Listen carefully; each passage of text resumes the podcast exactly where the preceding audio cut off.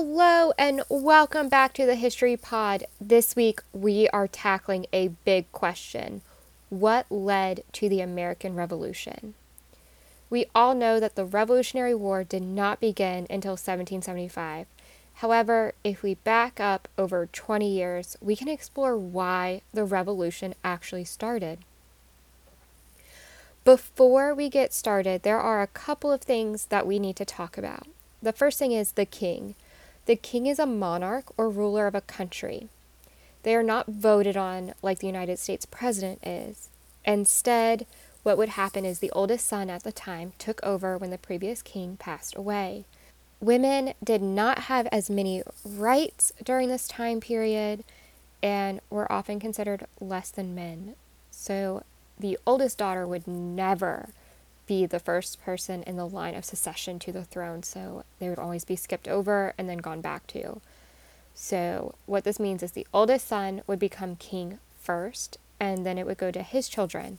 If he did not have any children, it would go to the oldest sibling of the king. This is how queens that were unmarried or were siblings became the queen. The second is parliament. Parliament is a term you're going to hear throughout this episode. Parliament is the British lawmakers. In America, our lawmakers are in Congress, however, they are effectively the same thing. Now, let's travel back in time to 1754. The French and Indian War began. Oddly enough, this was actually a war where the British and the French fought each other.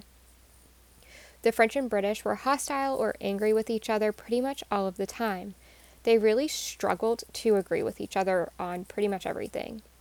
The French and Indian War was fought because of money and land. Both countries wanted influence over new lands and people to help strengthen their empires.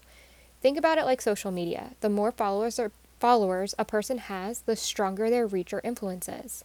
The British ended up winning and the Treaty of Paris was signed. A treaty is an agreement, and so the war was officially over. The treaty also states exactly what each country gets and gives as a result of the war. This war started in 1754 and it officially ended in 1763 with the signing of the treaty.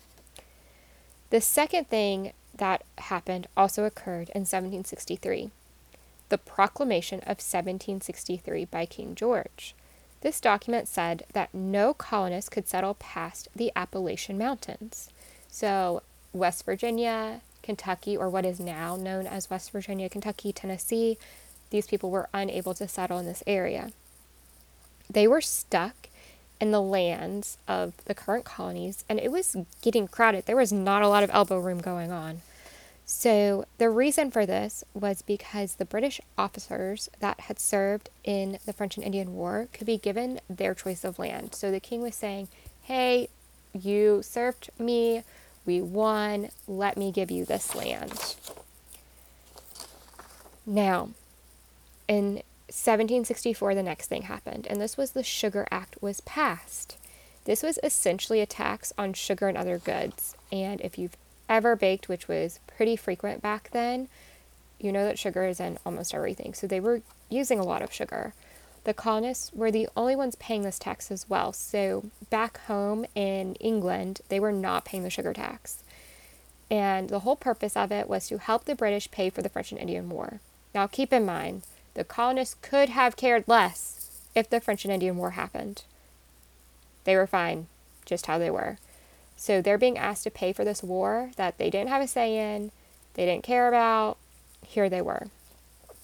Now, in 1765, two more acts were passed. And when we talk about acts, we're not talking about like drama theatrical acts. We are talking about laws. So, the two that were passed were the Stamp Act and the Quartering Act.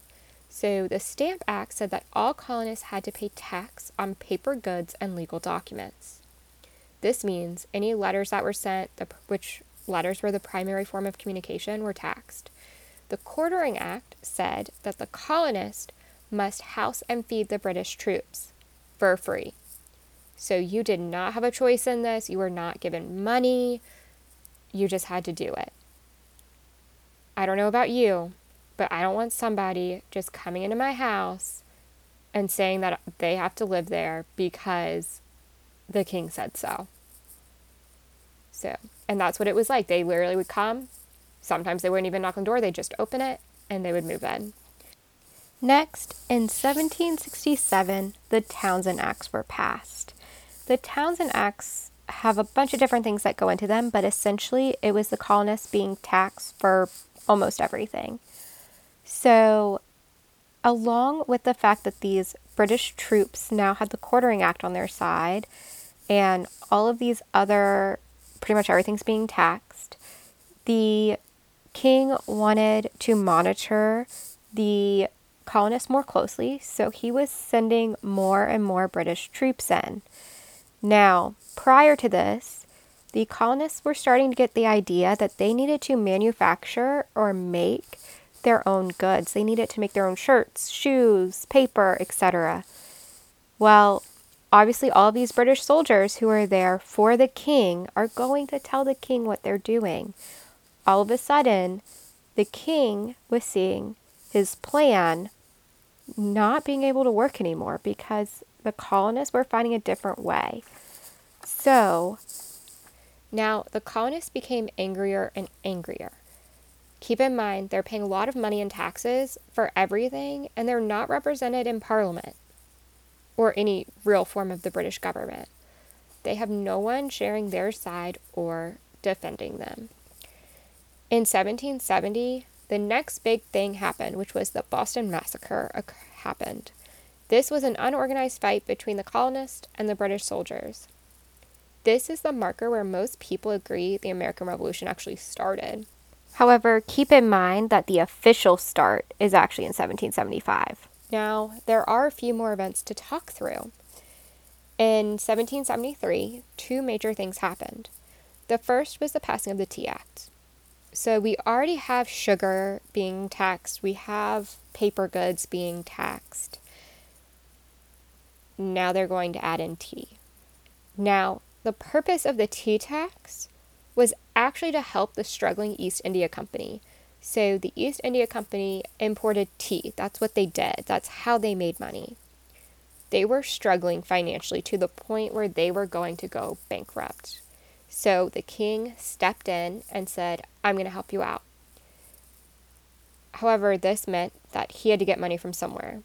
And the obvious answer to him was taxes. This led to a huge event that occurred at the end of the year the Boston Tea Party. The Boston Tea Party is when the colonists dressed up as Native Americans and boarded an English ship carrying tea. They threw crates uh, full of tea into the harbor. So basically, the colonists were charged when the ship entered the port or the docking area for these ships. Well, they didn't want to pay this tax, so what better way than to throw the tea away? So, the next year, in 1774, the Boston Port Act was enacted. The English government, Parliament, closed the ports because of the Tea Party. This meant that no ships could enter or leave Boston's harbor. So, it is my understanding that this was very specific to Boston, but Boston at the time was the pretty much the most major port. So it's very important that it was open to help get goods into the colonies colonies and also for them to export goods elsewhere. Then in 1775, the British invasion came and the first official battles of the American Revolution started at Lexington and Concord. So, to wrap it up, the American Revolution basically started because the King of England started to take away the rights of colonists and they started to tax them. The colonists became upset because they're, they weren't being heard, and there wasn't any way for them to be heard. Again, they had no representation in Parliament. So, I have a few questions for you to think about and discuss. Which event do you think was the most important to the start of the American Revolution? So, what I mean by that is, which event do you think made the colonists the most upset? Why do you think this? The next question is It is noted that the king was not trying to upset the colonists with the tea tax. He truly believed that he was just trying to help the East India Company. Do you think this is true? Why or why not? And our third question Do you think that only the British officers should have the ability to move westward? So, are they the only ones that should be able to go past the Appalachian Mountains? Why do you think this? What about the colonists that helped to settle the colonies? And what about the colonists that fought in the war too? Thank you so much for joining me on this episode of the History Pod. Remember, you can always send me an email at thehistorypod at gmail.com if you have any suggestions for future episodes or just want to chat about history. I'll see, talk to you on the next episode.